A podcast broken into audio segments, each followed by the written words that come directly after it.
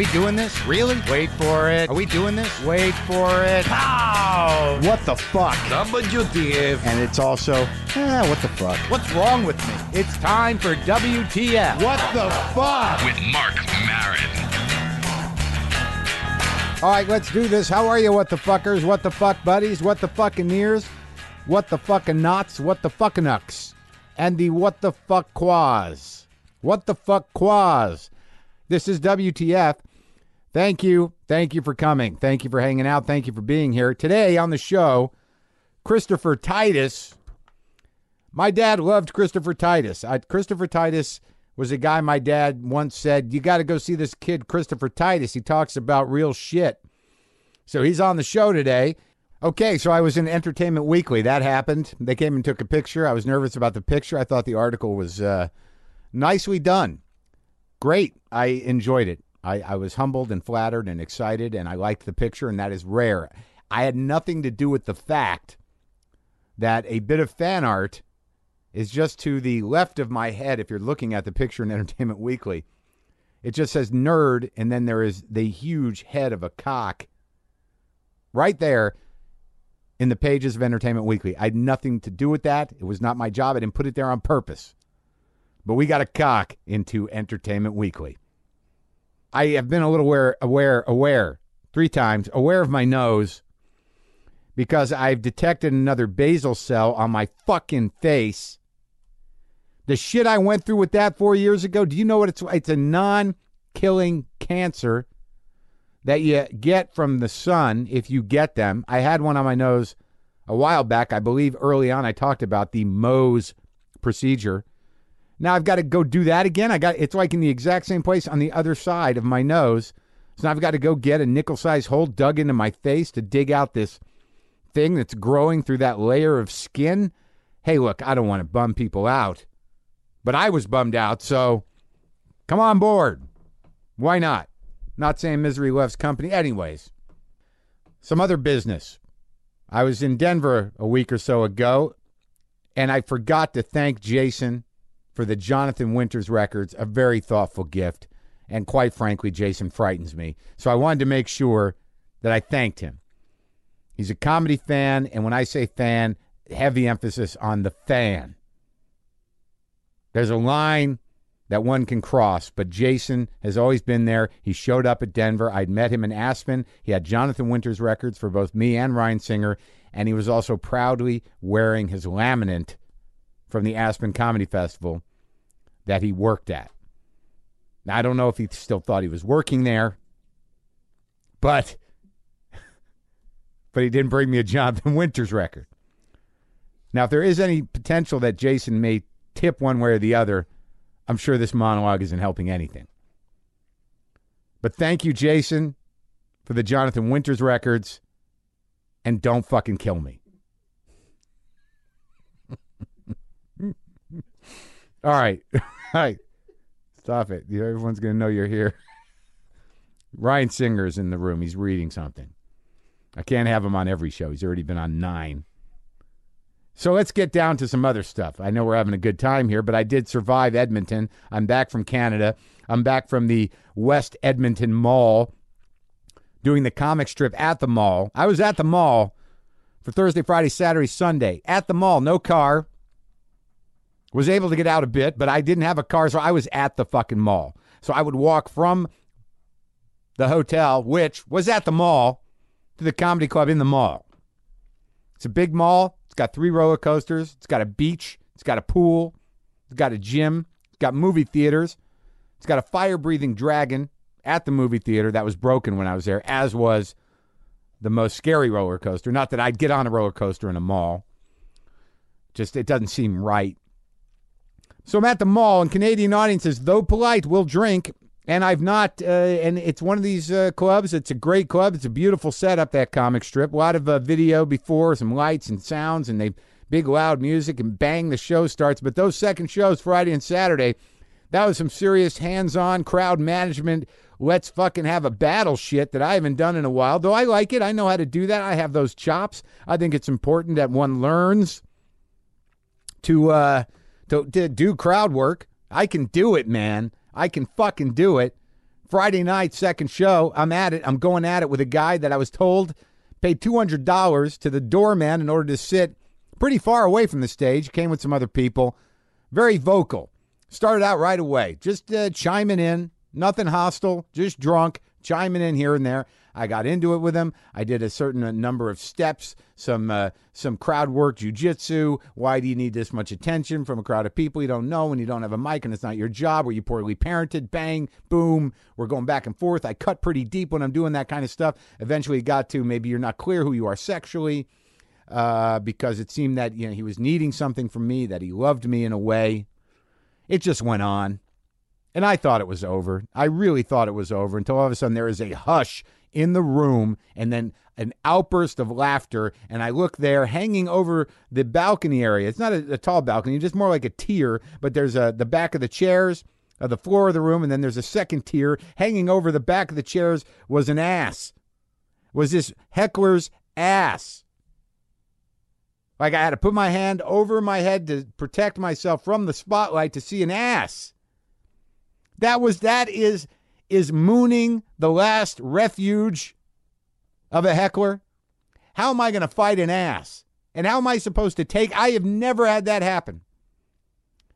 Really? That's what you have to say? Well, how about my ass? That was that. Looking at the ass, and I said, All right, I don't know where we go from here.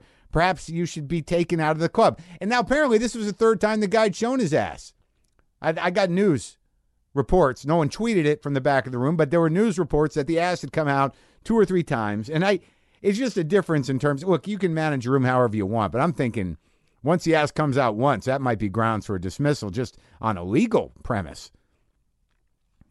But he was a good-hearted guy, and I believe that he was uh, mooning me in uh, good fun.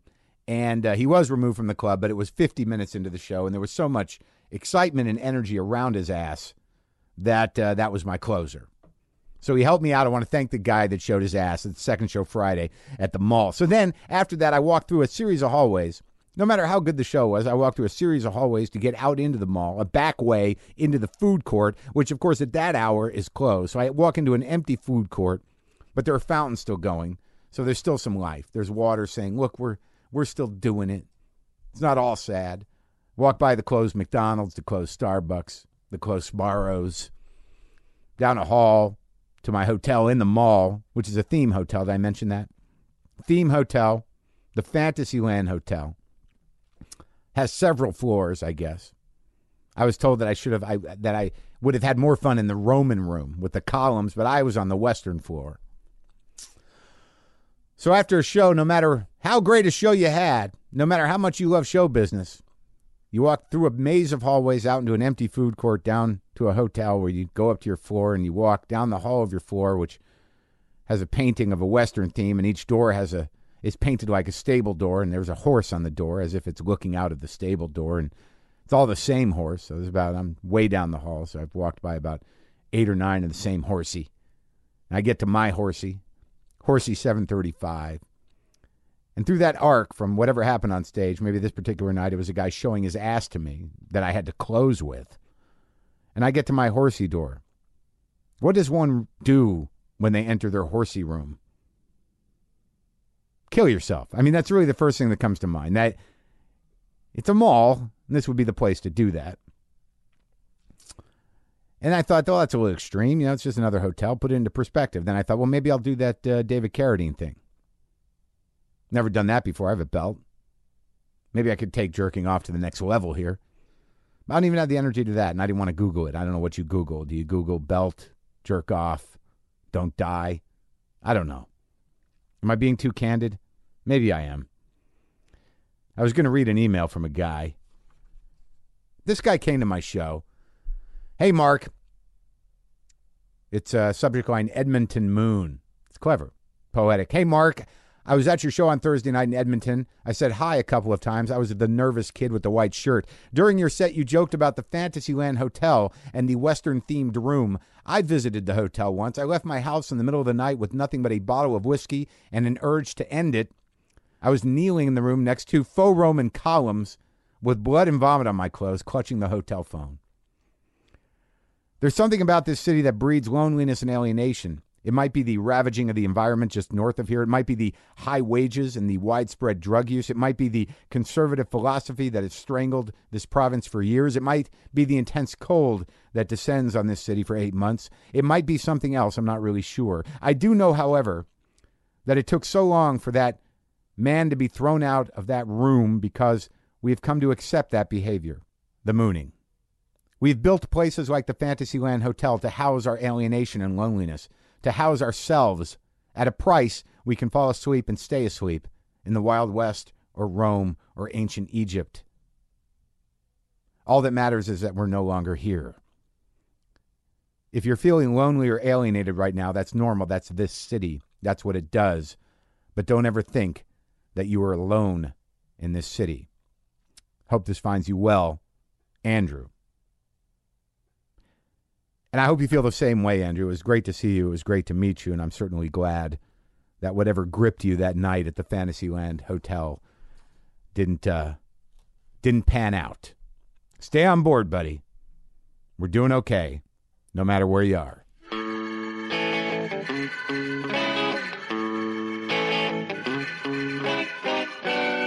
I, you know, I don't know if I'm scared of people, but sometimes I don't know how to behave properly with people. Well, that's my big problem. Is I actually have a uh, I have a tendency to uh, to uh, I, I don't suffer bullshit well. I have a tendency to just say what I I'm learning this. I I, I didn't have a filter for so long. I've had one implanted uh, recently because uh, it got in the way of like my TV show. Like I got, my TV show got canceled because I network president wanted to change it, and I just said what I wanted to say. Now, wait, wait. Okay, first of all, Chris Titus is here in the Cat Ranch garage. Good morning, people. Yeah, and uh, well, that you know, it's weird because in in my knowledge of you, the first time I heard of you was my dad had seen you somewhere at a comedy club. He's like, this guy seems to be, you know, like doing the kind of thing you do with the honesty and everything. I think you think you would like him. And then I sort of poked around a little bit and found out who you were. But really, what I did here, and we can start there, is is you had a show, a pop, a relatively popular sitcom. Yeah, we were killing it. Yeah, Titus. It was. and you fucked it up. and I fucked it up. Exactly. you know what? You've been so concise. A lot of people aren't as concise with that. You just went right to it. I like that. Well, yes. I, di- I didn't know if it was true or not. I mean, like I'd heard this rumor that like you know Titus became such a megalomaniacal douchebag that he fucked up his show. Uh, You know what's weird is is is the, the problem was, and and I, will- I will own that. I'll say yeah, okay, let's yeah yeah. What happened was is I was the I I. In about twelve years after I started stand up, first of all, I didn't start out. You would think so, that, that your dad said anything like that to you is like a huge compliment. That your dad said like, like this guy does what you do with the honesty and stuff. I was like, wow, that's wow, that's a huge compliment. Well, my dad's a manic depressive. Oh, and, and your dad was an alcoholic, right? right, yeah, So oh, yeah. similar, My mom was a manic depressive, Oh, good. schizophrenic, and I talked about this. Oh, so, you win. Yeah, I did. Jim Breuer did that. We were on the road one time at Greenville, and, Yeah. and we were trading stories. And I go, "Yeah, my mom shot and killed her last husband." And Brewer just puts his hands up and he goes, "You win, new dealer." um, so we so we had dealer. we had the show. I got it. I had a deal uh, with Fox a couple years earlier, and they'd hired this writer guy, and he came in and. You know, so it- the weird thing was is, is that uh, I'd started to find out who I who I was. I did this thing called the Landmark Forum, and I kind of got that. Okay, what's Okay, well, let's stop there a minute. The Landmark Forum, which is what Est became, Yeah, it, S, yeah, and the, and the thing is about this company is they keep they keep making it better and better. Like it, the Landmark Forum. Yeah, it really changed my life with that. Because, dude, man, I I think we never talked before because we did San Francisco comedy competition a couple times, and we didn't talk because I was like this. Hey, you ever go to the store and you buy stuff? I was that comic. Really? Yeah. But we were in the competition together, Yeah, we were. Yeah, we were. We were. Yeah, we were. and you had not become you yet. Uh, no, I hadn't. I was. I, it took me like twelve years in. Twelve years in, I got to this place where I was going to quit comedy. I'm like, you know what? I, I call it growing a tumor on my soul. I just like every time I was on stage, like I'm doing the shit that works, but it's just the self hatred is pouring out of me, and I'm just like. God, I, I'd get off stage and they'd say good show, and I'd be like, "Fuck you!" I like I hated people. Yeah, yeah, yeah. You shouldn't even laugh at that. And and I knew I knew that what I was doing wasn't um it just wasn't me and i had you know bruce smith i give this great credit to bruce smith at omnipop. And, Yeah, I know um, him. bruce took me aside one day. I auditioned for montreal and i'd been there before and i auditioned for montreal and i'd started the weird thing is that you can't eventually you can't stop being who you are as a comic. You eventually it's going to creep out. Hopefully, yeah hopefully if you if you and, care and it's a good thing. Yeah, I yeah. mean, you, you know, it's not the bad thing. You know, there are Right. guys who are doing their set, and then they creep out and they ruin everything. yeah, yeah, that's true that, that, that is true yeah those yeah those are damaged guys Yeah. Uh, but but eventually you'll start to become who you are. Yeah. And I'd written this bit about my mom in a mental hospital. My mom was, you Mm-hmm. know, sometime I was a little kid, and but I was doing it like, hey, anybody's mom in a mental hospital? How many people? let, me, let me see the hands. so you ever notice when your mom's in a mental hospital and she won't take her medication? Yeah. So there's two guards beating her. Anybody? So what happens is is uh, is I'd written this bit, Yeah. but I was doing it like that, and, Right. and Bruce takes me aside after this, and that was a relatively good audition. Although there was a weird moment when I was doing that bit, and Bruce just I get off stage and I've never had someone just be so like clear. He just looks at me and goes, "What the fuck are you doing?" And I go, and I just thought I had a good audition. I go, "What do you mean?" And he goes, "You're up after talking about your mom in a mental hospital. You're talking to it like about your like your Seinfeld doing a Tonight Show set." He goes, "The audience doesn't know what you're doing. They don't know if you're telling them the truth. They don't know. Right. They, they don't. They, they, That's they a think, good observation. They, they think you're making up some bizarre story to Right. be cool or irreverent. Right. He goes, he goes that, but he goes, I know you. I know that's what happened. He goes, you got to be yourself. And I told him, I said, they won't understand who the fuck I. I go, if I let, if I let out who I really am on stage, they're gonna hate my guts. So you, you just had to figure out how to plant yourself in it and frame it. Like you know how to how to own it and set it up so they don't feel like like I do material like that and they don't know whether that's too much information. They're shocked. they don't know whether to feel bad for you or laugh uncomfortably. Right. To make them laugh for the right reasons at that type of material is a trick. Yeah, it's it's a, you know I always call it uh, when comics ask how I pull it off. You go, you I go look anything's funny if you lead them down the right path, but Mm-hmm. you can't just you can't just you know open the door to a different world. You got to kind of got to look. We're gonna Yeah. go through this the entryway in the foyer, and then you're gonna walk. Then we're gonna meet the hostess. Yeah. Then we're gonna go on to Yeah. this. So get prepped for You the world. You have to lubricate them. Yeah, you have to prep them for the world exactly. So now, okay, so you know, coming back around, I guess. So I get Titus. So I, so then so I changed my act. I literally went home that night. I wrote this bit. By, so, by the way, I wrote bit completely fueled by self hatred. to stuff it up his ass. Actually, you know, I'm one of that guys. He said, he said, he goes, he actually told me at this point, Marc, he said, I will not represent you if you don't do this. He goes, if you don't start telling the truth on stage and being who you really are, he goes, he goes, you know that happy guy you're on stage? He goes, I never met that guy. He Yeah. goes, he's never been in my office. I don't know who he is. and so I went, he goes, I went, That's I- a good manager. yeah, I went into uh, I went into uh, I went home that night and stayed Yeah. until four in the morning. I wrote this bit called "We Need Comedy to Get Rid of Our Desire to Kill." And you know how comics all, "Hey, you guys doing tonight? You guys everybody good?" And then they start their act. So I walked on stage and I go, "Do you people even know why you're here?" Because let me tell you why. You're not here because you like paying four bucks for one beer. You're here because comedy gets rid of our desire to kill. It's one of those bit. It was like a transitional bit that got me who I was. Right. It's this three minute story about the worst day you could possibly have. And at the end of it, I'm in my boss's office about to get fired. Um, y- y- my boss starts the conversation with, You're not fired, but. And he proceeds to rip apart your work performance and personal appearance uh, while the, all the, the whole time blaming your parents. And it's just this rant. And, and I go, And you notice a letter opener glitter. Oh, all the while he's on the phone ordering a new Mercedes SEL for himself. And you notice a letter opener glittering on the desk. And you get some insight on what it would be to be a serial killer. Hey, I get to make my own hours. I'm my own man. and, and as, as the, the light glints off the blade as you raise it above your head, and just before you plunge it into his black, cold corporate heart, um, uh, he goes, What are you doing? And you go, I just need a good laugh. And I'm just screaming. And it's three minutes. So I do it at Igby's, and Jan Smith lets, lets me go up. And I told Jan, I said, Look, I'm doing something I've never done before. I go, This the happy guy's dead. Yeah. I go, "I- and It killed the happy yeah, guy. I killed him. So here's the problem. I go up, do this one bit I wrote, three minutes, destroys. Like literally, I get people going nuts. They're like, yes, and they're screaming at Igby's. And you remember Igby's? You know, it was just like get that little tight little room, and and I don't have anything else. Still there? No, it's no, it's gone Yeah, a long yeah, time yeah, ago. yeah. I don't have anything else. I got And that nothing was else. Like I, I like I like I don't. You're yourself, but it's I- very limited yeah, at this yeah, point. Yeah, I've got three minutes of me, and I've got an hour of this other ass. Uh, uh, Did you go back to it? I did. I dropped right into it like a whore. I go. I go. So, anybody go to the store and buy stuff? And here's the here's the mo- here's the lesson I learned. Yeah. That in that second, the audience went from "We love this guy. He told us the truth. He let us know who. Let us see who he is." And now he's bullshitting us, and they were quiet for the next seven minutes. I like applause break in three, seven minutes of Well, dead silence. Right. It's sort of like that moment where, like, if you are able to do crowd work and you do crowd work, Yeah. and it's good, and then you go back to your act, that it's like that weird thing where they see the difference between something authentic Yeah. and something you know that is a show. Yep. And if you're going to go authentic, you got to stay in it. Yeah. Yo, it's bad. That's, that's the lesson I learned. So now, now this childhood that you come from uh, is is much more disturbing than most, and it's just interesting to me that, it, like, because I know you've battled with your own demons as I have, but you didn't go the recovery route. You ended up in in Landmark Forum. I did go. I actually, well, I went to. Um, I didn't go. I didn't go to AA, but I did go through. I, I got a therapist, and he was Dr. Jerry Oziel, who was actually the Menendez boys' therapist. oh, so And you had guy, real problems. Yeah, I actually talked about this in Norman Rockwell. And the Yeah. dude, I would sit there with this dude, and he would just. I would tell him this horrible story. My mom was in a mental hospital, shot and killed her husband, and I go, you know what? I, I thought she hated me my whole life, but I, I guess she was just crazy. But I don't know. And you know, she did all this crazy stuff, and they she abandoned me once in an airport. I spent the night in Burbank Airport one night when I was five. Five, like all this crazy shit. And then and the guy would go, interesting. Well, tell me what you think about that. And I and about the third time, as a comic, you have this level of cynicism and a level of bullshit that uh, this bullshit meter that is so high as a comic that I just was like, at one point, at the third visit, I went, wow, dude, you're not helping me. All I'm going to do is sit here for the next 10 years, give you a lot of money, and you're going to ask me how I think about it. I, I want it cured. I want it fixed. I want it, I want it. Well, don't you think what he was asking you though, and it seems to me that this is the biggest problem that we have, is that when he says that, I mean, what we're supposed to do, and what we probably didn't do or haven't done since that event, that trauma-causing event, Right. is feel the fucking feelings.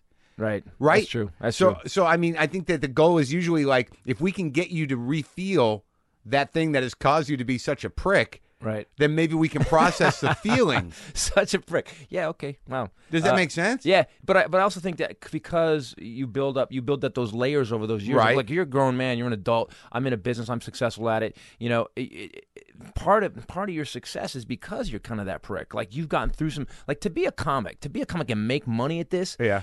哎 You got to be kind of like a hard ass to get through stuff, be able to handle shit that goes wrong. You got to Oh, know. shit. I better know- write this down, No has got to no has got to be a word that you love. Sometimes you know, no has got to be a word that you that doesn't you don't even hear. You don't I'm even, very sensitive though. You don't find Oh, yourself- I am. Oh, yeah. I go. I go home and curl like a bitch in a fetal position and cry.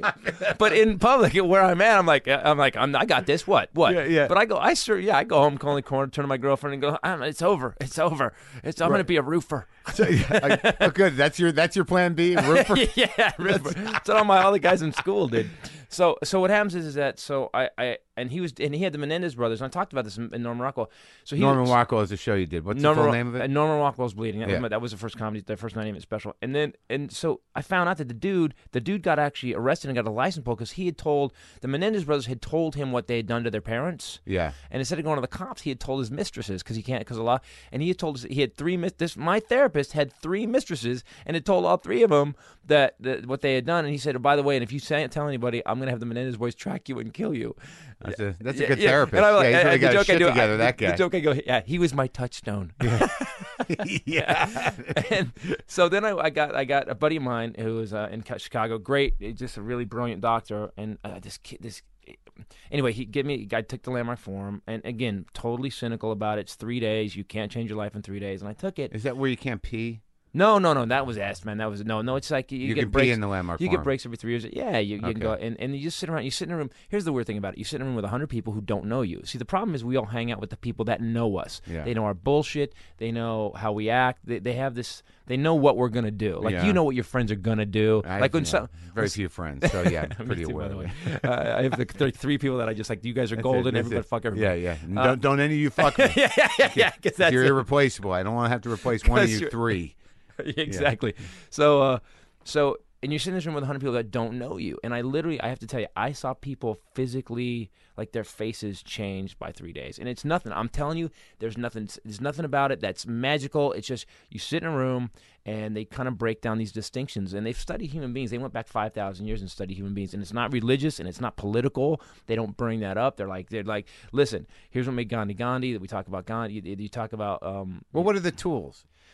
Uh, there's a bunch of distinctions. Uh, there's one called They're called I- distinctions. yeah, yeah. Well, there's one. There's one called uh, empty and meaningless. Yeah. Life, life is empty and meaningless, which is empty and meaningless. That's And a bad thing, right? No, no, it's a really good thing because here's the thing: we always choose the bad meaning. As human beings, we always choose, and as you probably have seen it. You, choose if something something wrong happens, like you get a no from a studio or something. You're Yeah. like, I suck. I'm untalented. Everybody's better than me. Sure. We pick. Human beings have this weird, weird default. That's Our- all humans, or just the people that end up at the you know, landmark our, forum? Our, our, no, yeah, maybe, maybe, possibly.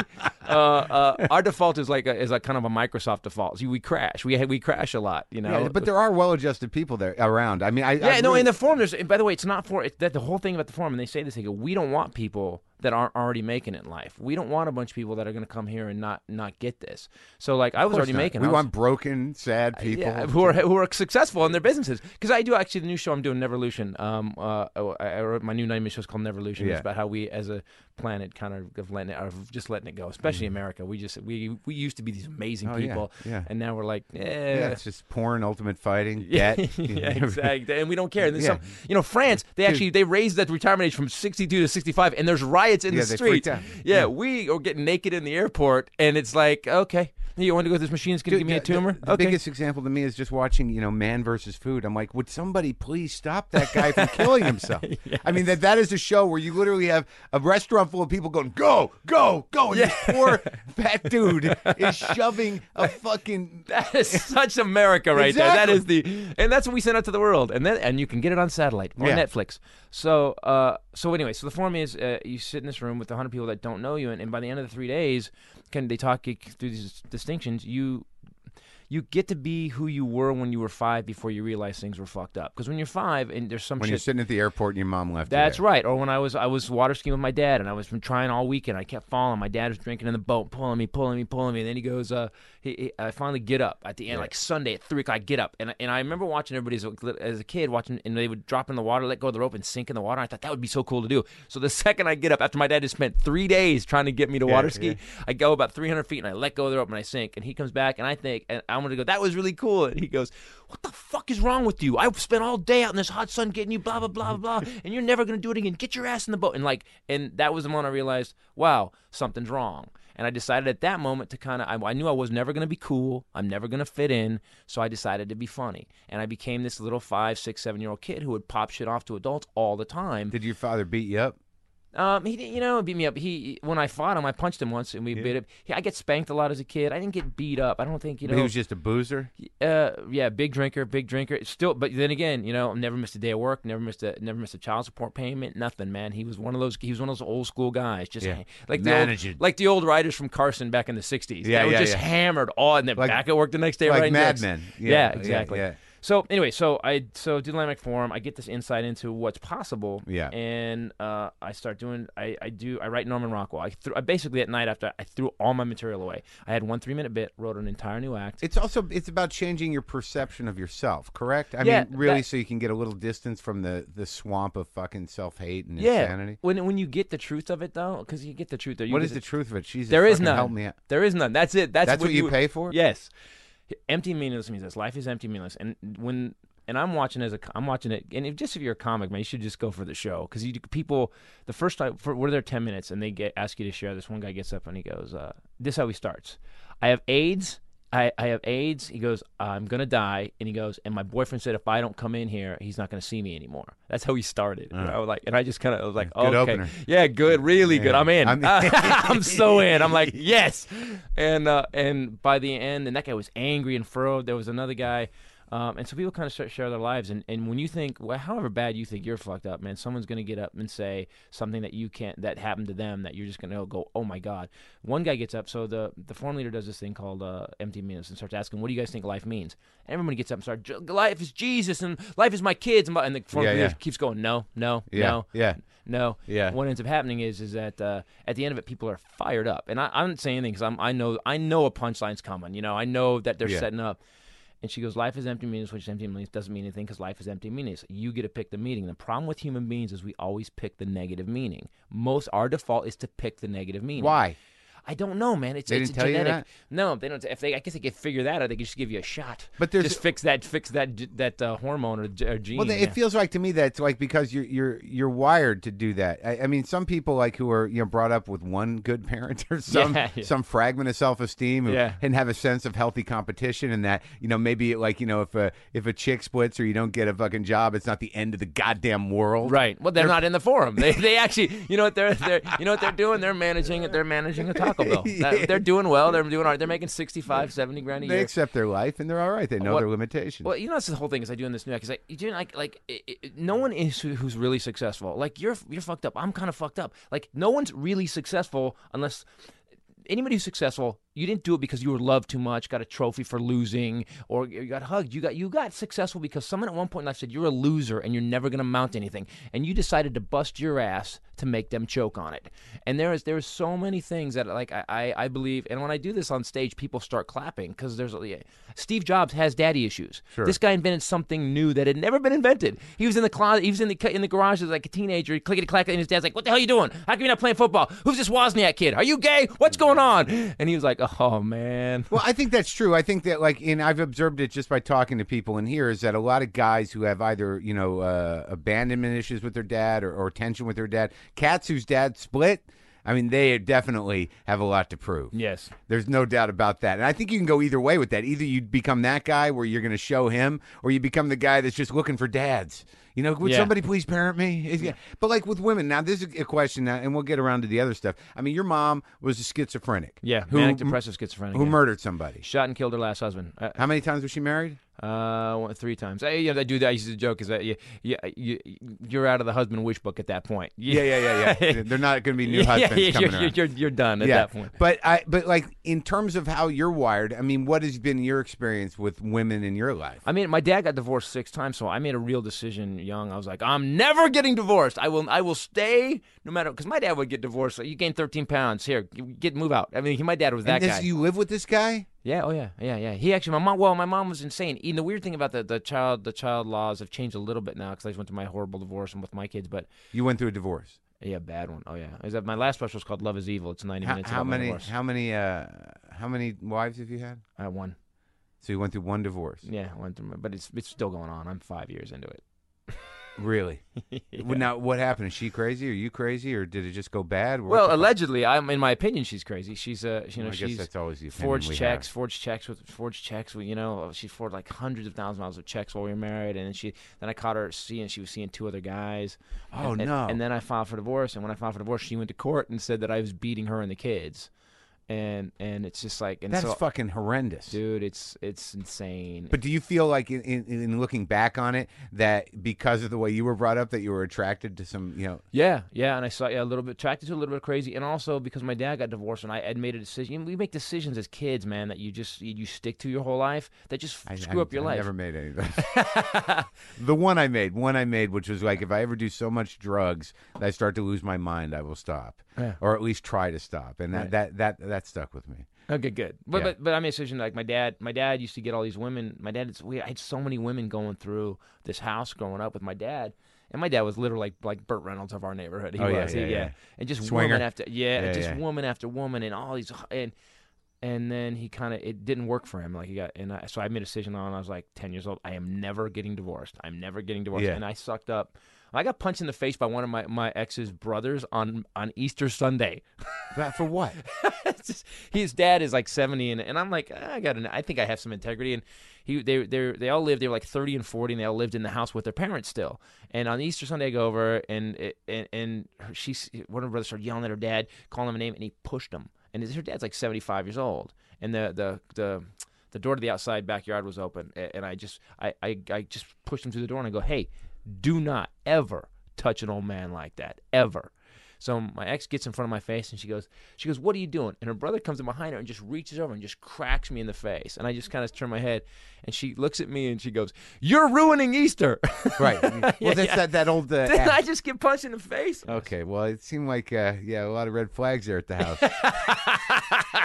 yeah, looking back. Yeah, yeah. Looking back. But then again, I made the decision. I'm going to stay married no matter what. Whatever she needs. But I'm let me ask you, it. man. I mean, because like I'm just dealing with some of this myself, and and I have, you know, I come from whatever emotional issues I come from, and you come from whatever you come from. And, Right. yeah, yours are more extreme, but mine are equally as unhealthy in certain respects. So like I'm dealing with a woman, and when, but I knew, uh, you know, going in that there was some issues. I mean, you knew that, R- Uh, yeah, yeah, yeah. but you know, but, But yeah, I, she's the good one. I mean, I did a joke about it in Love Is Evil. Yo, she's the good one. No, she's not the good one. She's just on time release. That's all it is, man. Well, well, that- well, that's interesting, but there's also our desire and our perception. Like I can handle this. I can you fix know, it. You know, I uh, yeah. That's a guy thing right there. I can fix it. I will handle this. Yeah, well, it's also a chick thing. They want to fix us too, but that fixing thing, I didn't think I had that. But that's as fucking di- that is as big a disease as being addicted to shit. Yes. thinking you can fix people that or, or keep their shit together. yeah, I, yeah. Don't worry, I got it. If you it, it- and the thing is that people will let you handle it, and they'll- and eventually you find yourself in this nightmare where you're like, "Wow, I'm handling everything." But you can't handle it, nope. and then they'll begin to resent you, and then Yeah. they'll do things like go out and fuck other guys. There you and go. Fuck, and then they're gonna be like, "Still like me? Did you still like you know?" like- right. And part of you is, "Why did you do that? I'll stay with you." Yeah, you- yeah, yeah. I guess I can handle I it. can Just still tell me fix why. you. yeah, I can still fix you. I- Ah. it was my fault. I wasn't trying hard enough. God damn. So I go through this thing. I get the Yeah. show. I get Norman Rockwell. I really go to this go this really insightful period in my life where I write all this stuff about my mom, my dad, and the comedy. Like all the therapy I tried to do and therapy. The one thing that helped me get all this Is this out- after the divorce started? No, no, the divorce. No, this is way. No, this is way earlier. This is what I do. I'm, I'm trying to get back to your original question. Is The how original did you question fuck is- up your show? well, okay. The original question is: All right, so you, you've you've evolved into you started to do honest work, and, and now Right. you get Big- this opportunity. Big difference. We After this, the we get this Rockwell crazy show. review in L- in L.A. Um, and, and, and it compared me to Sam Shepard, and I was I was just hilarious. I laughed so hard. Some co- compliments. You've got some great reviews where you're just like, Yeah. really? yeah, I'll take it. yeah, yeah. Yeah, and then I'll say like, I guess I'm the only one that knows that this isn't true. yeah, exactly. This guy layered it on pretty thick. yeah, yeah. So I get to show, get we get to deal with Fox, Titus, and I sat in the room with him. And the one thing you learn in the forum is that you know, and ta take a stand for yourself and integrity. So many people want the prize of a TV show or this or that that they're willing to do almost anything. And, and I guarantee that if you just will are willing to take everything they say, eventually you got to remember these people executives they're great some of them are great but most of them are, are lawyers who got out of school and, and they've never been on stage and they've never written a script Yeah. and you sit there and, And they don't want to be blamed for a failure. Right, and you start to explain to them what's funny, and they go, "No, no, I don't think that's right."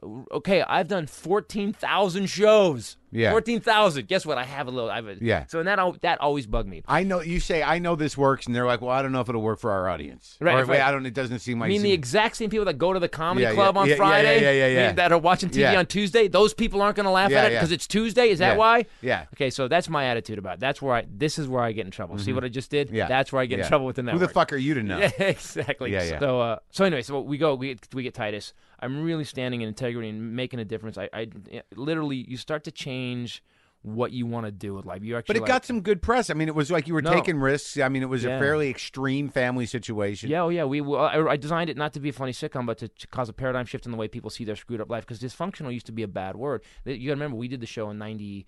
We did. We got the deal in '98. The show. We filmed the show in '99. We went in mid-season in 2000. You know, because it takes a long time to get a show on the air.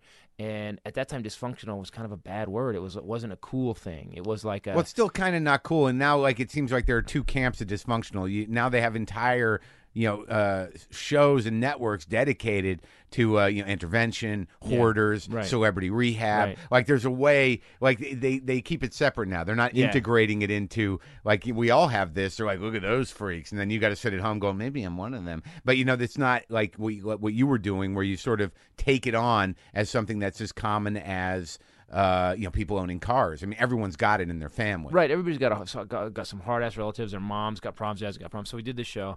The original pilot was called "Dad is Dead," which is basically my That's, father's dead. yeah. My father's dead for the whole episode. We because it's based on a true story. I called my brother one time. My my brother, who's not really my brother, he was my dad's fourth wife. Uh, kid who moved in with us when he was eight, but then when she moved out, he like dug my dad so much he stayed with my dad. Oh my god! yeah, that's and so great. so I, he get a call from Did you get day- along with him? Yeah, oh, I love him. He's Yeah. Dave. Yeah, he's my brother Dave, and he uh, and and so he, I get a call from in LA. He goes, "Dad's dead," and I go, "What?" And my dad had a bunch of heart attacks. My dad had a um, he- He's he's a heart has got a heart attack gold card. He just had so many heart attacks. He gets miles, and uh, and he um and he so he basically calls me and says, "Dad's dead." I'm like, "Oh my God, Dad's dead." He goes, "Yeah, I think he's dead." And I, and I go, "You think he's dead? What does that mean?" He goes, "He's been in his room for three days and he hasn't come out." And I go, well, go in his room. He goes, I'm not going in his room. What if he's not dead? And it, it, this, this little this conversation happens. And I'm like, go in his fucking room and see if he's dead or not. You just gotta say dead. He's not making a noise. Well, go in. I'm not going in his room. So we start arguing. So I call my aunt, who's a nurse, and she goes over to the house. And he had actually literally thought he had the flu and had a mild heart attack. My dad had so many heart attacks at one point, he just felt fluish. so he, so uh, so we get him the hospital. That's that's his fourth heart attack. And so when we did the show, I kind of pitched it to the network and I pitched it to the studio, and they just looked at me like I was insane. And I, and we had Stacy Keach playing my dad, and I said, "Listen," and I told him the story. I said, "It's these people sitting. Everyone's afraid of this guy so much that they won't go." And I go, "Let's build a character that you're so that you that because Stacy Keach is big enough to be the guy we're going to build. Yeah. If we build this character so well that when he comes out, it's the scariest thing anybody's seen. Yeah. It'll be great. So we built this character where, uh, you know, we're all we're kind of sad. Everyone's going to go to the door, and we keep trying to go to the door to open it. No one will do it. And then we have this. At the end, uh, we're all talking. We're actually he, we've accepted he's dead, and we're sitting around the kitchen table having like talking about him, how great he Yeah, yeah, was. yeah. And as we get louder, he comes. He just kind of Stacy Keach walks in looking like crap with a robe on, and he's like, "What the hell you guys doing?" And and uh, it scares the hell out of us. It, it ended up being this crazy pilot. It just worked, Uh-huh. and uh, we had this amazing cast. So we get into year three, and uh, So you're okay. So that's a. So you've done three years when the shit hits yeah, the fan. Yeah, we did. It was the beginning of the third year when. So what happened was Fox went through 14 presidents in nine years. Sure. Not a real steady hand on the tiller. Sure. Well, that's familiar to you with your family. Yeah, exactly, exactly. and and uh, so and, and the one thing is when something's successful, that the, the, the, the kind of the worst thing for a comic is if you're under the radar and something's kind of successful, Yeah. nobody really wants to take credit for it. But we were doing like a 15 share, man. We were you know we were killing it, and we're getting great reviews and. Well, when that happens, and everybody wants a piece of it. So this is where this is where the shit starts to hit the fan. Yeah, we're at 38 or 40 shows now. Okay. So Gail Berman came in, and Gail Berman. I know Gail Berman. She comes in and there and sitting across the room from me, and uh, and I, I, the problem with me is, and look, a prick, I will accept that, but I'll also accept that I was there at nine in the morning because we had to we had to shoot differently because we shot it in front of a we shot it like a play every week. We never Yeah. we never stopped. We we shot the show. We actually did all we uh, uh we did writing Monday Tuesday. We rehearsed Monday Tuesday with the cast. Wednesday we did we did um, we we filmed all the black and white stuff because we had three different. You've never seen the show, have you? no. should you should check it out because we did three different film styles. We did black and white, where I'm talking to camera. Then we did these flashbacks, where that had to be funny. The rule was they have to be funny in 15 seconds. They Have to be laugh out loud funny in 15 So seconds. you're playing with a, a lot of different forms, and you're doing something new right. on all so it was really hard. And I was writing on the show. I was, I was in the room all the time. I was I was the guy who came up with 26 episodes because it was my family. I'd come in with 26 episode ideas every year. So I'm writing on the show. Which show. is a fairly unique situation. I mean, it's one thing Right. to be, you know, created by or, or co-created Right. by, but you were actually actively writing episodes. Right, and we'd have new directors come in, and because the form was so kind of different, we'd I'd have to stop everything, and we'd just start. I just start going, okay, here's what we're gonna do. Just watch us, and we'd, you know. So I was there at nine, working to two. We do a run through for the studio network uh, uh, on Monday and Tuesday because we had to do it that fast, and then on Wednesday we'd start shooting uh, the background stuff and all the flashbacks and then the black and white stuff that that night, and then we would do camera blocking on Thursday. We'd rewrite for Friday. And you're sober. Totally sober. Oh yeah. Oh, yeah. And so we go we go all the way to like we'd go I'd be there from nine in the morning to you know midnight or one o'clock Right. every day, and this is for three years. So by year three, you got to know I was I had walked into a buddy's of mine. Uh, he owns he does t-shirts, and he goes, dude, what happened to you? I go. He goes, you look like a vampire, bro. And I didn't realize it, but I was doing nothing but the show, and I was getting crazy. I have to admit, I was getting crazy. Like I was just I was so tired of look. I know we've done this for three years now. Just let me do it. Don't argue with me about this. Let's just go. I'm tired. And so we go to this meeting with the network, and I shouldn't have gone to the meeting. I will admit, I should not. I should have said, no, I'm going to sleep. Yeah, yeah, yeah. go to the meeting with the network. It's everybody. It's Gail Berman. It's all the studio people there. And Gail Berman goes, she's new president. Yeah. And she goes, oh, here's what I want you to do to the show. Now, what had happened was Dharma and Greg the year before had, had broken up Dharma and Greg. You can't do that to a TV show. Yeah. You can't say, here's the premise. Now we're going to fuck the premise. Well, didn't it tank and they did that? It tanked the second. The next year, done, gone. It was Yeah, over. It went yeah. to, from a 19 share to a five share. So she sits across from me and she says, "I want you to break." up But at the but the season they did it, it went up to a 19 share because people wanted to see what was going to happen. right. So she sits there and she goes, "I want you to, I want you to fix that. I want you to change the show. I want you to break Titus and Erin up and do a love triangle." Which is very, you know, imitative, not innovative. This was your wife? Yeah, mean, yeah, the- the, yeah, the the, relationship. Yeah, the girl, yeah, yeah. Okay. And, we, and I and I said, "Do you even watch the show?" That's how I started. Yeah. I go, "Let me explain how it works to you." I said, "You can't do that." I said, "Number one, if you break, the whole show's based on two screwed up people make a good relationship." I go, "That's what I've tried to tell everybody, so they can actually have some hope." If I break them up, guess what? They're just like everybody else, and you know what? It's boring to watch. I don't want to see people don't watch television to see them. And you're manic and skinny and weird. Yeah, yeah, yeah. I'm, all- like, I'm a little out. crystal methy, but just Yeah, really yeah. tired. Yeah. And uh, and I, and my two executive producers sit next to me, my, my co-execs, and they're like, and no one says anything. They let me go, and I guess because they know me, I'm like, I was, I'm pretty forceful, and the room, and I and I uh, basically for three minutes talked to her like she's a three year old. It was all totally uncool. Never swore, never anything. Completely condescending. Like Kinda, who the- yeah, yeah. Let me explain how it works to you. Oh, and- and- yeah, oh yeah, uh, dude, bad, yeah. bad, bad move, bad move. I'm totally. If you tell your boss he's stupid long enough, he'll fire you. Yeah, yeah. And Oh, yeah. It's the weirdest thing is like I get done with the speech and I know it, in the concept of what I'm saying, I'm right. We've been doing this. We're getting great ratings. Just let us keep going. We'll, I should have said we'll look at that idea, see if we can make it Yeah. work. If we can, great. If we can't, sorry. And I didn't. And I get done and it was almost like da da. And I'm waiting for the people to go. Ah! yeah, yeah, yeah. Exactly. Someone finally stood up. Chris is king. dead silence, man. The, the thermostat lowered itself. It's like a tumbleweed blew across the table. It was bad. And so the next, she just goes, "Okay, do what you want." Then it was that cold, and and I realized that I had lost a ally. But I thought the show's doing so well. So then? How hap- can you lose? we got up to we get to the end of the season and uh, uh, we did some really great episodes. But we had we had fought. I kept pushing the envelope. I wanted we did an uh, an episode. My niece had got molested, and we did an episode about it was a friend of her dad's in re- in Uh-huh. reality, and so we did an episode about that where basically.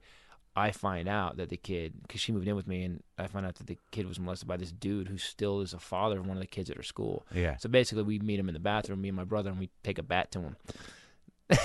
That was the episode. Yeah, they actually wouldn't. They aired that one last after the show got canceled because they, they wouldn't. But it's really funny, which is weird. My dad said. So you're that. Like, doing some pretty risky shit. we were trying, yeah, and uh, and so I just thought, you know, we're doing what we're supposed to be doing. And what happened? They they was really cold. They couldn't. The one thing is that you couldn't. The show was doing so well, and TV Guide actually wrote an article about it after it got canceled. But they couldn't just kill it. So when the renewals came up the next year, But you thought that with after that meeting with Gail, that not only did you not have an ally, but they were going to start to disassemble. Three your- months later, they moved us to. They moved us. We were killing it. We were right behind the '70 show. Oh, and then Bernie Mac. Bernie Mac was our format. Like we got a script. Bernie Mac came out the year after us, and it was like, it was our script format. Like Right. Three different film styles and stuff. And, Right. and and I, I looked at it and I go, uh, at a meeting, I go, guys, I just got this script for this new show. Uh, I go, what is this? And they all start laughing and they go, oh, it's an homage to Titus. Well, it doesn't have to be dead to have an homage. You don't have to. You can't. You can't just have an homage right next to us. Yeah, yeah. Um, so I guess they had been told to do a Black Titus, and, and it wasn't. Bernie Mac, Bernie Mac's very funny, did his own thing. It was great. Yeah. But at the end of the day, it was so much like ours, and that was her show. That was done with Regency, which is her company at the Gail's? time. Gail. So she actually that got all the press. At one point, I pissed her off so much that at one point. At the bottom, it would say like Bernie Mac, that '70s show, uh, uh, Grounded for Life, and then literally at the bottom, it's words. It just goes Titus 9:30. it was that bad. So this was a war. You made not only did you not have an ally, you made an enemy. I, I made some of that was yeah that you know and and and and, and looking back now uh, as an older guy who gets it like 10 years later you know what?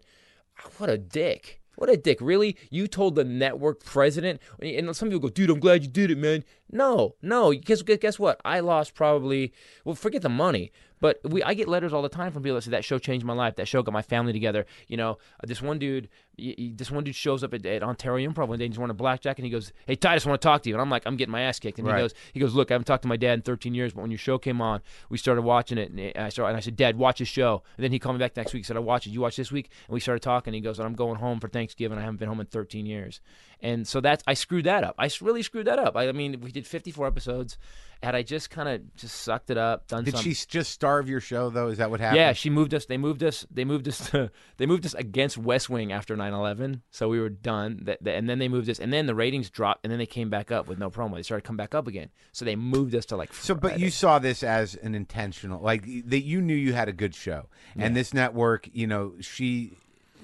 it, it was it was personal.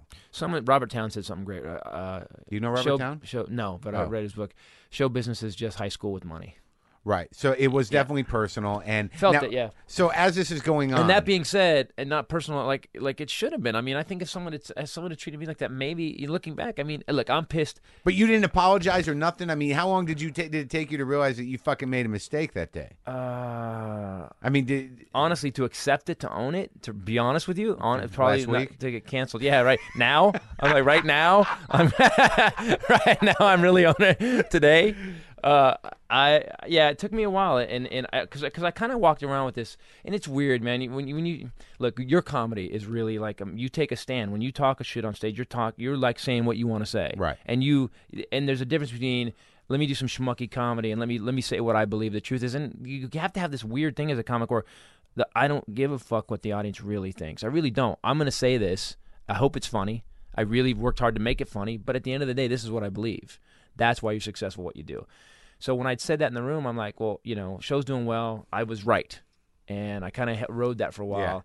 And then the, the signs started showing up. You know, we no Well, promo. Well, well, I think what, what you're saying is something that I, I think I had a hard time realizing, especially because you and I share a type of, of, of you know righteous anger. Righteous anger is a killer, you know, because Yes. it- be, because you don't you know compromise is really not part of the language of righteous anger. Yeah, that's gonna be my new t-shirt. Righteous anger is a killer, so let me apologize in advance. That's right. that's my next T-shirt. Well, that's good. I mean, eh, eh, because I do that too. I mean, closing the gap between doing something and apologizing Right. is, is tricky. Yeah. because there's something there. There's in the same way that we gravitate towards negative thoughts, the feeling of justification. Yeah. When you fucking blow your stack, but but the the thing I was going to say is, as comics, we sort of we.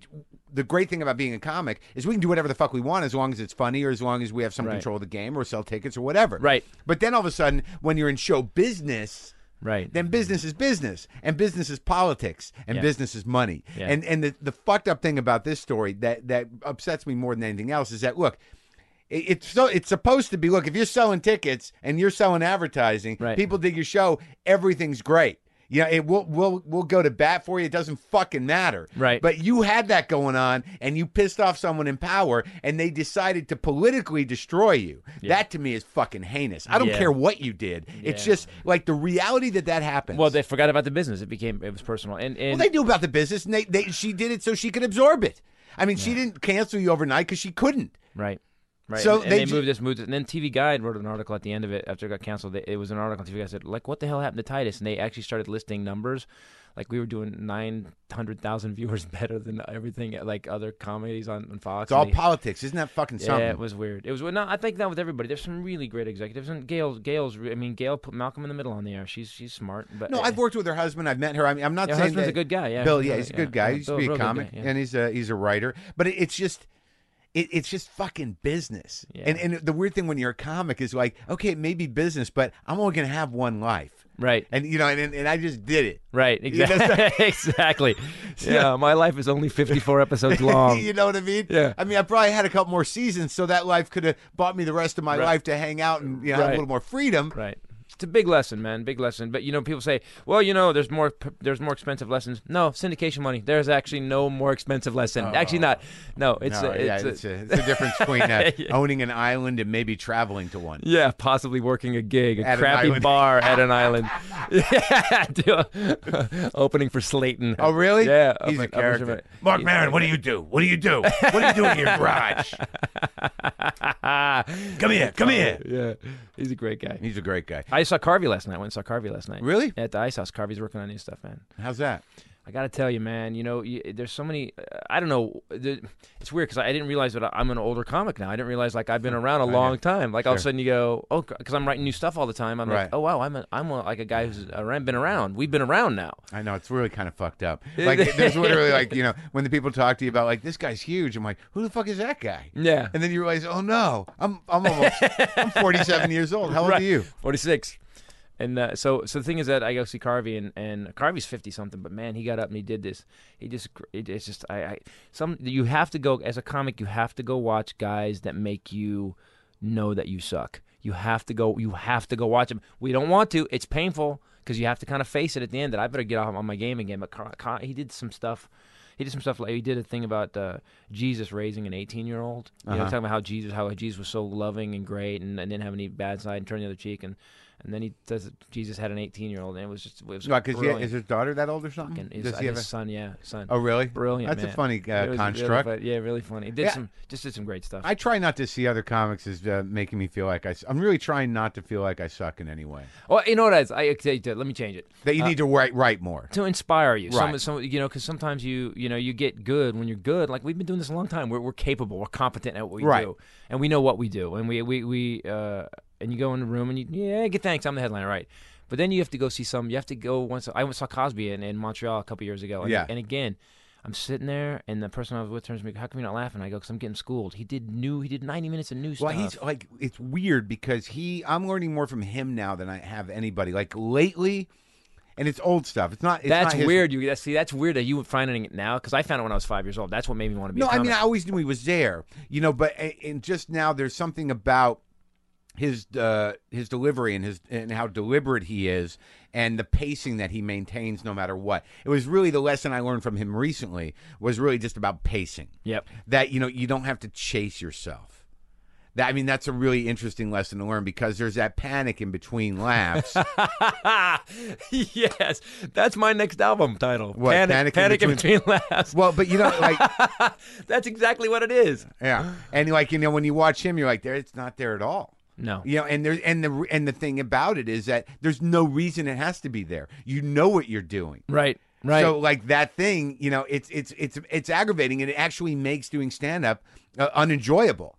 Uh, whereas, like, you know, fuck it, wait a second. Yeah. You know what's going to happen? You think they're just going to leave and decide all at once? And like, why is why is he taking so Hey, long? that's three point two seconds Yeah. with no, no talking. Yeah, we saw him. We went and saw him at the casino down in uh, Pechanga, whatever it is, and, and uh, my girl got me tickets, and we go watch him. I love. I can see him. He's like he's like the Springsteen comedy. I can go watch him anywhere, anytime.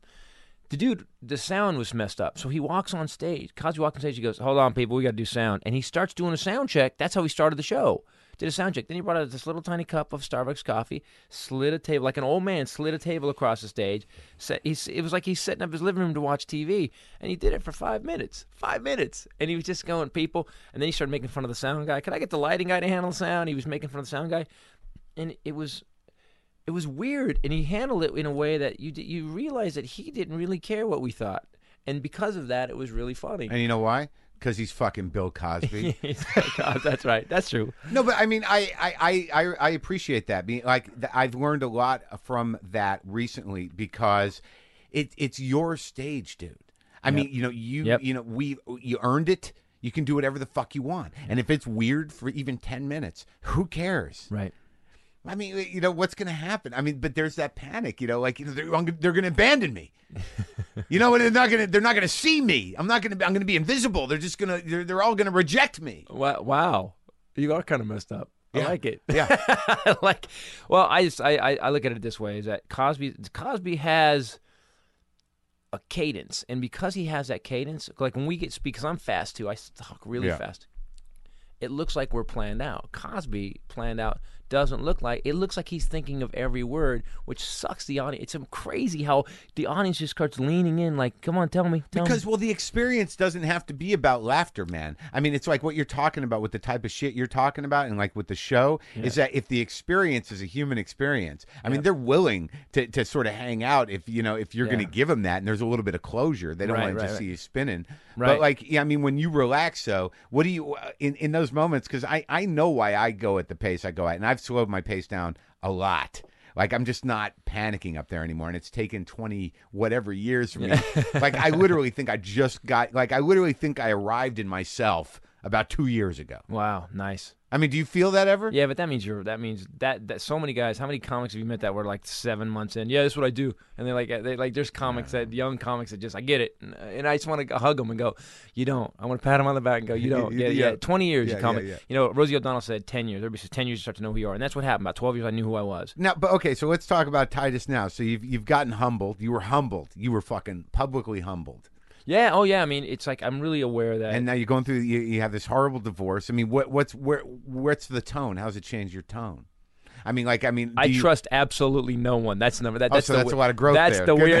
is, that part of the forum too, or the land, the landmark? That's forum? what I deal with. No, my Trust no one? My girlfriend says that to me. so, You know, I, I don't. Tr- well, you know, it's weird. Like for me, it was like someone I, I I stood in front of you know God and everything like that, and someone said that I will back you up, and I got your back, and then it just didn't happen, and that bothers me. It bothers me that. I think I, I'm kind of focusing on the, the how how screwed up human beings really are. I'm watching the the House and the Senate, and I'm watching the Republicans, and I'm just like, wow. I mean, how how narcissistic, eh, you know, eh, you know, children are we that we that it's become this, and and I'm starting to focus on that. That's what the new show's about. But do you new- understand the nature of the business after what you went through at Fox? Oh yeah, yeah, yeah, totally. We, uh, you know, and it's still and it's still brutal. It's still it's the most brutal business. Did how long did the stink stay on you? You know, the weird thing is, is that um, the the person, you know, Gail has has a bit of a reputation for being a hard ass. Yeah. And even when she went to Paramount, she has she has. So it didn't. I called her by the way after it happened. I called her and I talked to her and I said, "Listen." I right said, after or like recently? No, I called her right after. I actually Yeah. did call her, and I said, "Listen, I want you because I, I got I, I got clear that I had that I had sh- fucking blown it. You Yeah, know, I, yeah. I should have shut up." And I, I called her. I said, "You know, I just want you to know I was trying to protect the show." I said that that being said, how what I said to you and how I said it was out of line. Yeah. I, I want no apology. And the show was already over. I wasn't going to fix anything. I wasn't going to fix it, but I just wanted to let her know that I was sorry. Um, and she was cool. And she said she basically said the best. You know, the show business. You, you say "fuck you" is well. I hope your success. Hope you have many successes in the future. That's how you say it. She didn't say that. Yeah, she did. I So this said- was wait. This was like after you yelled at her, or after said- the show was done. that, that show was done. She said, "I said I know this all." so you waited that long to call her. Yeah. Well, we also had a Faye Dunaway incident too, man. What, oh, that sounds good. A Faye Dunaway had a incident. Faye Dunaway incident. There's a lot of these. So, um, uh, my mother, uh, my mother's crazy, so we had needed someone to play my mother. So, for whatever reason, the show's hot. We get Faye Dunaway's interested in playing my mother, and Yeah. I'm like, woo! I'm like dancing because I don't know. I'm not inside Hollywood. I've never have, and I'm just a dude from Northern California. Yeah. you know, blue collar guy who just you know, and uh, so I'm like Faye Dunaway, and uh, so Faye Dunaway shows up on the set. And I, we're doing a food fight episode. We had this horrible Thanksgiving episode where basically the families, we get our two families together, and it's a nightmare. Yeah. It's a fist fight, food fight thing. And so I'm covered in mashed potatoes, and they go, Faye's here, wants to speak to you. And I'm, I'm literally popping mashed potatoes off my forehead. I'm fi- And I go, okay. And it was a script I had written. It was a script I had written. Uh. Um, so Faye Dunaway walks over. She goes, "Hi, I'm Faye," and I'm like, "Wow, pleasure to meet you." I said, "All the movies you've done." I "Bonnie and Clyde." Oh my God! I said, "This is great." And she goes, "Oh, thank you." She and she literally has the my script that I wrote tabbed. It's tabbed. Like like there's tabs all down it. She Yeah, goes, yeah. "Here's what I'm not gonna do," and she starts flipping through the script and talking, telling me that all this stuff that my mom, that everything that we need for to show my mom's crazy, Yeah. she won't do. I'm not gonna let you put a half wig on my head, that so I shaved half my head. I'm not gonna let that happen. And then she and she just literally goes down every behavior we need to make the funny happen. Yeah. and kills it. So I go, okay, well that's great, thanks. Well, let me talk to my guys and we'll work it out. So I go back to we film the scene, and uh, I still want her. I still want her. I'm like, you know, she's Dunaway. Dunaway. Yeah, sure. So we go upstairs and, and I and they and I said, you know, she just killed everything. We have to rewrite because she just killed everything we need. Uh, so we have to figure out what her parameters are. And they go, okay. And at that point, the wardrobe department comes up, finds me. I'm in wardrobe, and they go, oh my god, um, please. We cannot work with Faye Dunaway. We're not doing it. We're not doing it. There's no way. I, I want that, those weeks off. I can't do it. I won't do it. And I'm like, really? Then I have like, I- as I'm walking out of there, I go to like craft service, and there's like, f- like three cameramen approach me, like they had to like, and they go like, uh, Titus, we're putting in for those weeks off when she's on the set. We don't want to work with her. And I start hearing stories from I thought you all were of going to them. say the people in the food truck were like, no, we're not serving. you know, the- no, camera. yeah, like, she can't have M and M's. I'm not putting M and M's out for Faye Dunaway. And then, and then, so it goes down the line to where, uh, like, uh, then the other camera guys come up, and then, and I have a, a Holy fuck. And I'm like, okay, I had literally had like Yeah. seven to nine people come up to me and say, I don't want to work with her. I won't work with that week. Can we get someone else? I have a I have a buddy that can do it. So I go up to my guys and I go, listen, uh, and, and I have this weird Why? Because she's got such a she's such a prima donna that I guess so. I guess her rep is really bad. Her rep is really bad. And so I go up and I and I go, look, guys, we're having a huge. Problem. I go, I'm having a mutiny. And again, the one thing we had to change a set every week. We never didn't have the same set. Right. We changed our, our stories happen in real time in 30 minutes, and we had a set of it. So our guys had to build new sets. We had to dress everything. It wasn't like it was Cheers where they just the bar sat there. So I had a badass crew, a badass crew of amazing people. And I'm losing them, and I go, I go, uh, guys, we're losing everybody. I go, I guess we can't hire Faye Dunaway, and they go, we have to hire, hire Faye Dunaway. So uh, I said, we can't. Got to tell Gail we can't hire her. Get a call from Gail Berman. Uh, what do you mean you're not hiring Faye Dunaway? I go, I go, look, I go, here's what happened, and I go down the whole thing. She goes, you have to hire Faye Dunaway. And I, again, me being stupid, standing up for my crew, I should have told my crew something. I said, look, guys, we're hiring Faye Dunaway. Guess what we're gonna do? At the end of it, I'm gonna throw a party, and if you need to hang her in effigy and burn her, burn the effigy, Fine. fine, we'll do that. Yeah. and we'll all get little Faye Dunaway Yeah. bats and whatever. Yeah. but we're gonna hire Faye Dunaway. Right. It's Faye Dunaway, guys. Yeah. I should have said that. yeah. Um, this is this is the older guys talking about shoulda, woulda, coulda. Yeah. And uh, so I, I But you chose to say to Gail what? I said, I just said, Gail. I said, we can't hire. her. I go, I have a mutiny on my hands. I go, I got everyone that wants that wants to be on the show with her. I said, we can't do it. So she goes, talk to everybody. So I go. Stacy Keach goes, and this is this is at the end of the day, what was hard for me because running the show is because, um, and, and I had two guys, Jack and Brian, but at this point, no one would back me up. yeah. I go, guys, look, I've got everybody mutiny. If someone in this room will take the heat, I've got two producers from the studio, two of my executive producers, and then Stacy Keach. I go, hmm. if someone in this room will just take the heat, if this goes crazy, you guys just go, you guys go talk and apologize to the crew and just say, hey, guys, we hired her. I said, but I'm not going to take it. I said, I, I, I said, I, I, I can't. I need him on my side. Yeah. And dead silence, man. No one said, okay, I got it. So you you're a man without a country. I'm like, all of a sudden, I got the network, I, and and I so I, I called Gail. I said we can't do it, and Gail, Gail again, dead silence. Okay, click. yeah. So I know, man. Why are you making me live relive this? You know, I feel like this to Carlos Mencia. uh, uh, no, I feel I, I feel like you brought it up. I, I'm not, I did. You asked me. No, you you said you're the guy that fucked up. Yeah, I guess you're right. yeah, you did. Uh, but I wasn't digging for anything. I was really just curious because you know actually it's very impressive that you know despite the fact that you know the, you know whatever your political issues were and whatever your ego issues were that Right. you know you, you obviously work your ass off you know no one has ever said anything different i was just curious about the arc of that Yeah. that because eh, what it was was really you, you know you wanted to your show to be perfect and Yeah, you oh, yeah. wanted it to be on your terms and then you know when it comes to negotiations uh, that at that time you were like you were so in it that you're like fuck that Right. you know this is my baby that you were incapable of being political or or or or make compromises Right. for Well, whatever reason It was my real life. My brother. There was a guy playing my brother. There was a guy playing my dad. There was a guy playing my crazy mom. There was Right. a guy playing my my, my And you uh, couldn't separate my wife at the time. Right. It, it was it, uh, yeah. I guess it, and also and also being incredibly tired, man. Incredibly yeah tired. sure you were strung out but i think But there like- was weird stories though. They said that I heard you punch Gail Berman. What? I'm like, go what? No. But like now, but like the thing about you is, is like you're compulsive, you're driven, and you, you've done four fucking hour and a half shows. Right. You got another one coming out, right? Yeah. And it's called We're what? doing the fourth one now. It's Neverlution. And who's shooting it? And I've got 25. you gonna uh, independent production? I'm gonna do it myself. You know why? I was gonna do it, and uh, actually, my management. I don't have my management now because of this. It came in and they said they we want to shoot it. We're gonna own it, and we're gonna do this, and Yeah. we're gonna. And they said, Yeah. I said, what's the deal? And they said it's 25 percent distribution, and then we got to take our money back for producing it, and then this and, and then I go, uh, uh, okay, but if I with the internet now and the way things are, because I keep hearing how everything's changing, everything's changing, it's all Right. changed, it's not the same as it Right. was.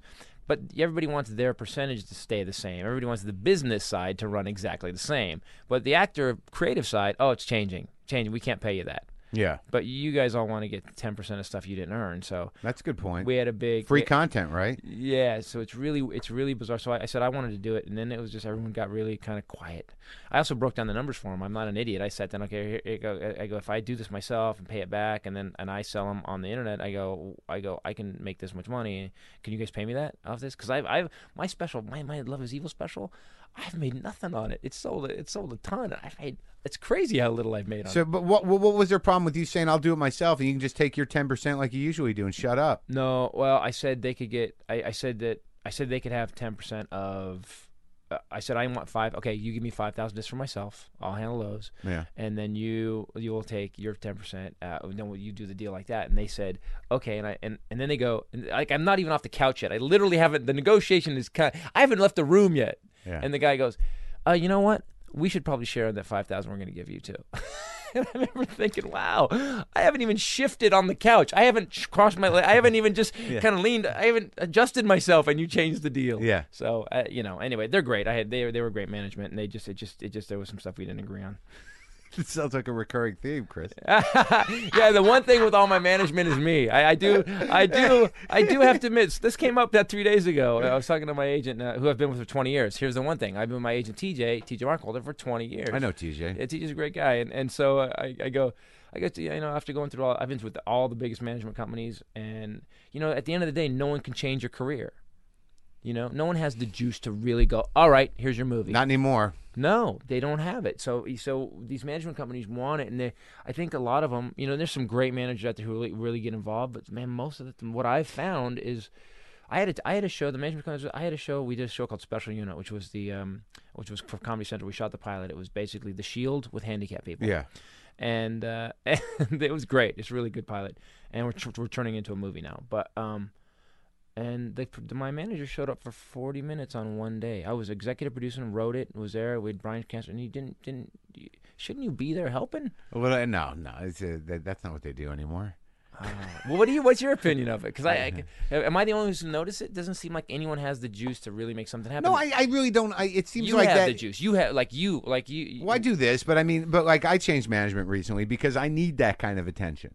You know, and after a certain point, depending on what the company is, they just sort of wait for you to get attention. Then when you get some, they're like, "Oh, good, there's fire there. We can go throw gas on it." Right. You, you know what I mean? But eh, as far as making fire, that seems to be our job. Yeah, you- you yeah, know what I that's mean? exactly. Wow, again, so clear. I'm just gonna listen to you now. I'm just gonna. Li- you just keep spewing these pearls, and I'm just gonna listen. I've got It's taken three. me a long time. I've got three T-shirt ideas right now. Oh, good. it's taken me a long time to figure out. Well, fuck, I'm glad you're doing uh, well. And I think that we share something in that it's very hard for us, like, because of our personalities, uh, no one's ever going to believe that we're actually humble. I mean, that's. I mean, Oh, well, you're true. I, I, You- I would agree with that. that like even when we're genuinely trying to be understanding, they look at us like No, he's just fucking looking at us like we're assholes. and I don't know how to make that go away. But uh, I'm glad you're still working. I'm glad you came over and talked to me. And I hope you had a good time. Uh, dude, it's great, man. Oh, you know what? Chris. You're smart and funny. Appreciate it. Thanks, Chris.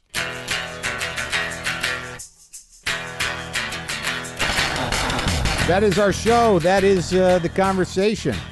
Chris Titus, folks. And as I said earlier in the show, we are sponsored today by Comedy Central, where you can watch the premiere of the Chris Titus stand up special, Neverlution, this Sunday, July 3rd at 9 p.m., 8 Central. Go to cc.com slash stand up for previews, highlights, and digital exclusives. I will be at Rooster T. Feathers in Sunnyvale, July 7th through 10th. Uh, looking forward to that. I like that club. Uh, they got a great sound system. It's a sweet little club. Good space. Go to WTFpod.com for everything. Just coffee.coop. Pow! Yeah. I don't have a cup with me. I'm drinking coconut water, whatever the fuck it is. You can also get the merch. We got new merch. I got some signed posters up there. We got the new cat negotiation shirt. Go there to get the premium app for iPhone, iPad, iPod Touch, Droid. Go there to buy the old episodes if you like. Where we keep uploading uh, new classic episodes to uh, to uh, iTunes. If you go to WTF Premium, search that on iTunes, or go to WTFPodShop.com that you can get to through uh, WTFPod.com. Get on the uh, the mailing list because you know I'm into that, and enjoy the new site. I'm trying to keep on top of it. I appreciate all you guys listening. Uh, I, I am constantly uh, grateful and humbled by it all. In all honesty, I'm not getting a big head. I don't feel great, but I have nothing to complain about. So uh, how's that? Is that good? Okay.